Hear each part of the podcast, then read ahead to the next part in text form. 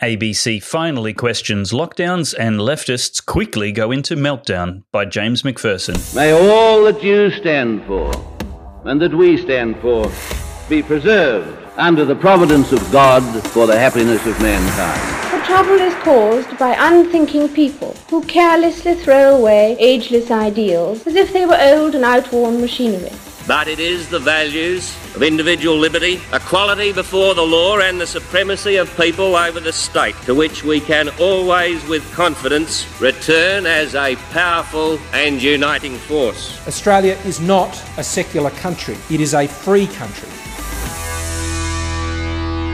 You know, a Labor government is in trouble when even the ABC comes after them. And you know their ABC has gone after their Labor government when the Twitter mob demand the public broadcaster's highest profile journalist be banished to Siberia or worse. Leigh Sales last night used the ABC's flagship current affairs program to repeatedly ask why the Victorian government had locked down the entire state for the fourth time. Even more insulting for ABC viewers and for rabid lefties, but I repeat myself, was that the 7:30 host insisted on contrasting Victoria's poor contact tracing with the great work being done in liberal governed New South Wales. ABC viewers, long conditioned to think of the taxpayer funded network as the ALP's dedicated marketing and public relations department, went into apoplexy.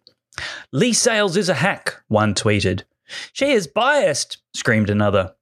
She is clearly a Liberal Party supporter and must be removed from her role, demanded a third. And on and on it went.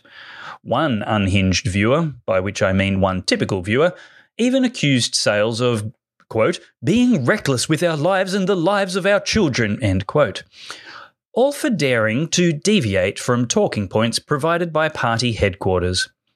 Grilling Shadow Minister for Aged Care Clare O'Neil, Sales asked, Isn't it fair enough for Victorians to ask, a year on, why aren't our authorities capable of relying on their systems to trace and contain 11 cases a day without locking up 6 million people for the fourth time?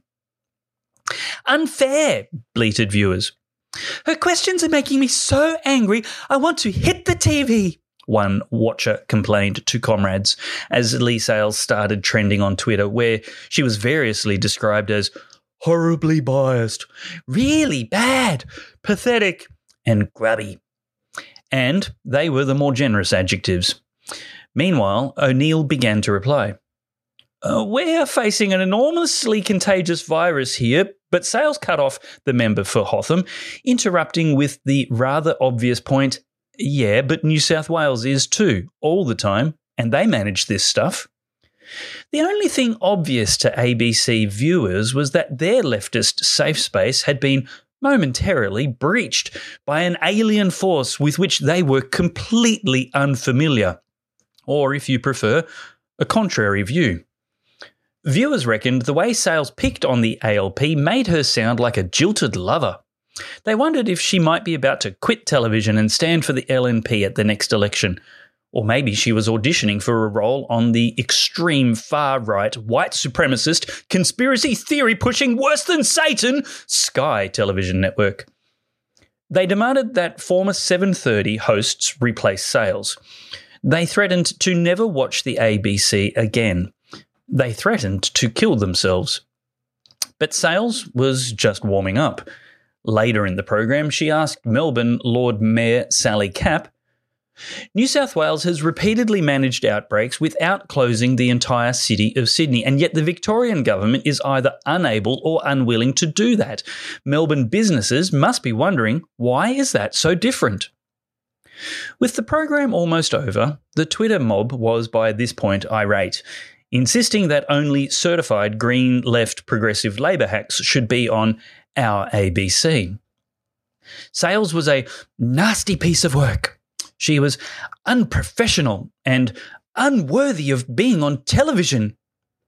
One tweeter received dozens of likes for this epic tantrum. Leigh Sales, my mental health's no good, Leigh Sales. You just can't stop this Victoria bashing. You couldn't give a stuff if I ended my life. By this stage, the program had ended, and Sales, having apparently checked her Twitter feed, wisely chose to lock her account. And so we ended up with a leftist government dodging questions from a leftist journalist who, in turn, was avoiding her leftist viewers who were driven to distraction by the briefest glimpse of reality outside their leftist hashtag I stand with Dan bubble. Conservatives should stop complaining about the ABC and enjoy it. It's wonderfully entertaining, and all for just 20 cents a day. Today, we need a special kind of courage. Not the kind needed in battle, but a kind which makes us stand up for everything that we know is right, everything that is true and honest. We need the kind of courage that can withstand the subtle corruption of the cynic, so that we can show the world that we are not afraid of the future.